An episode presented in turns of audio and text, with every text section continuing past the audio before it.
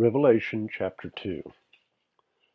To the angel of the church in Ephesus write, the one who holds the seven stars in his right hand, the one who walks among the seven golden lampstands, says this. If you have followed this podcast over the last 60-odd weeks, you may have noticed that the city of Ephesus anchors the journey. We began with the miracles performed by Paul in the city. We continue to the apostles' emotional farewell to the elders of the church there. Next, we journeyed through the letter Paul wrote the Ephesians. Paul's letters to Timothy in Ephesus provided the bridge to the letters of the Apostle John. God's mission for his last disciple carried him to the island of Patmos. So, now Christ is dictating his message for his churches to his apostle. There can be no mistaking who is speaking. The question for the church at Ephesus, along with Christ's church today, is who is listening? Continuing in chapter 2. I know your deeds and your toil and perseverance, and that you cannot tolerate evil men. And you put to the test those who call themselves apostles, and they are not. And you found them to be false. And you have perseverance, and have endured for my name's sake, and have not grown weary. Our Savior begins his message by identifying the positive accomplishments of the Ephesian church. It is worthwhile to review the role Ephesus played in first-century Asia. The city was the third largest in the Roman Empire. It was home to the Temple of Artemis, as well as the largest bank in Asia. The early church had invested some of the most important pastors, Apollos, Paul, Timothy, and John, to provide a bulwark in opposition to paganism and apostasy. So, here in the last book of the Bible, Jesus recognized the effort and sacrifice of his church.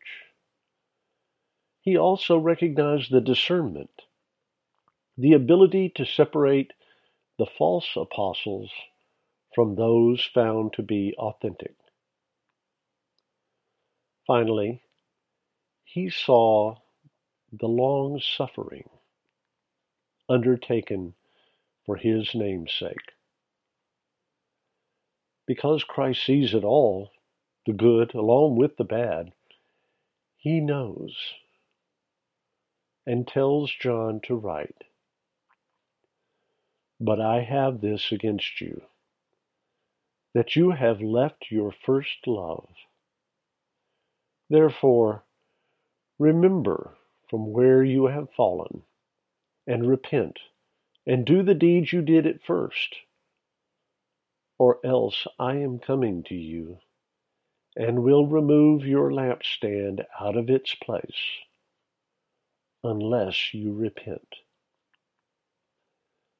Likely, Paul wrote in his letter describing this first love from Ephesians chapter 2, beginning in verse 8. For by grace you have been saved through faith, and that not of yourselves, it is a gift of God, not as a result of works, so that no one may boast. For we are his workmanship, created in Christ Jesus for good works, which God prepared beforehand, so that we would walk in them. all too often, the church gets so involved in the busyness of Christianity that the object is diminished. As Paul wrote in 1 Corinthians chapter 13,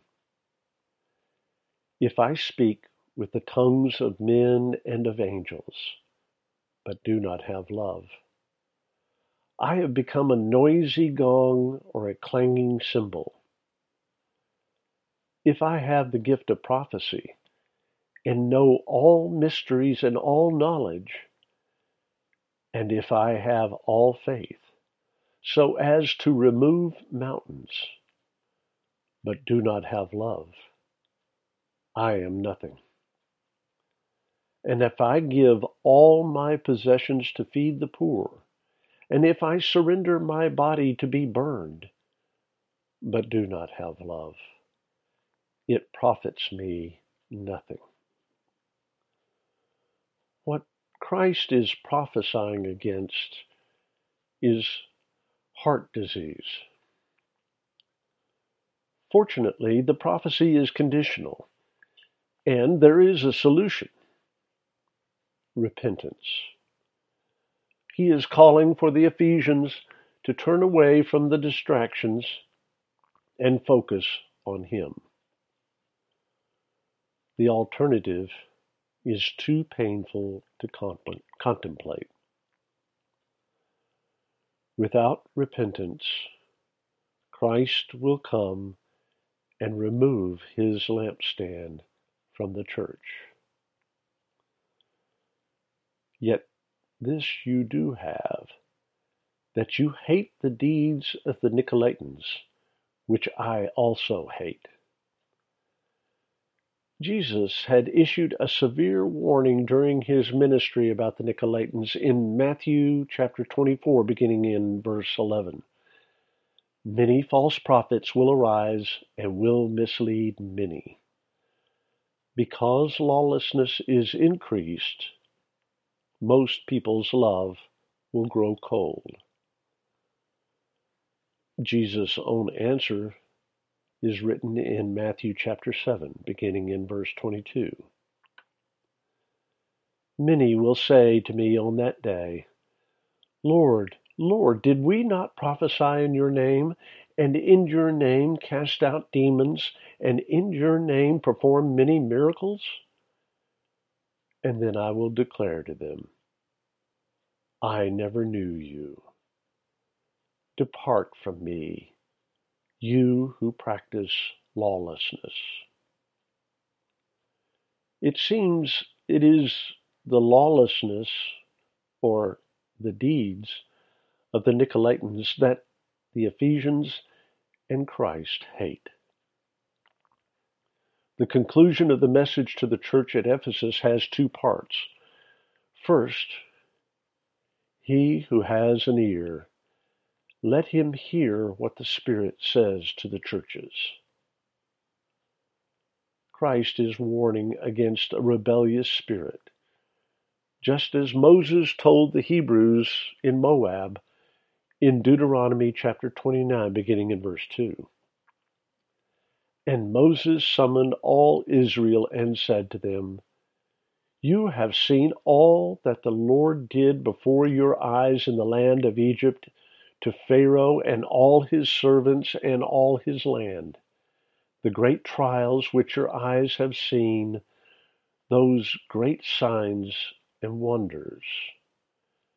Yet to this day the Lord has not given you a heart to know, nor eyes to see, nor ears to hear.'" Jeremiah issued a similar warning in chapter 6, verse 10. "To whom shall I speak and give warning that they may hear? Behold, their ears are closed and they cannot listen. Behold, the word of the Lord has become a reproach to them. They have no delight in it." In Ezekiel chapter 12, verse 2, "Son of man, you live in the midst of the rebellious house, who have eyes to see but do not see, ears to hear but do not hear, for they are a rebellious house. Jesus spoke of this when speaking of his cousin John in Matthew chapter 11, beginning in verse 13. For all the prophets and the law prophesied until John. And if you are willing to accept it, John himself is Elijah who was to come. He who has ears to hear, let him hear. And Jesus said the words again, as written in Mark chapter 4, beginning in verse 21. And he was saying to them, a lamp is not brought to be put under a basket, is it, or under a bed? Is it not brought to be put on the lampstand? For nothing is hidden except to be revealed, nor has anything been secret but that it would come to light. If anyone has ears to hear, let him hear. The second half of the conclusion is a message specific to the Ephesians. To him who overcomes, I will grant to eat of the tree of life, which is in the paradise of God. With this promise, Christ will remove the barrier he placed east of Eden, as Moses described in Genesis 3:24. At the east of the Garden of Eden, he stationed the cherubim and the flaming sword, which turned every direction to guard the way to the tree of life. But only those who overcomes, as written by John in his first letter in chapter 5. Whoever believes that Jesus is the Christ is born of God, and whoever loves the Father loves the child born of him. By this, we know that we love the children of God, when we love God and observe his commandments. For this is the love of God, that we keep his commandments. And his commandments are not burdensome. For whatever is born of God overcomes the world.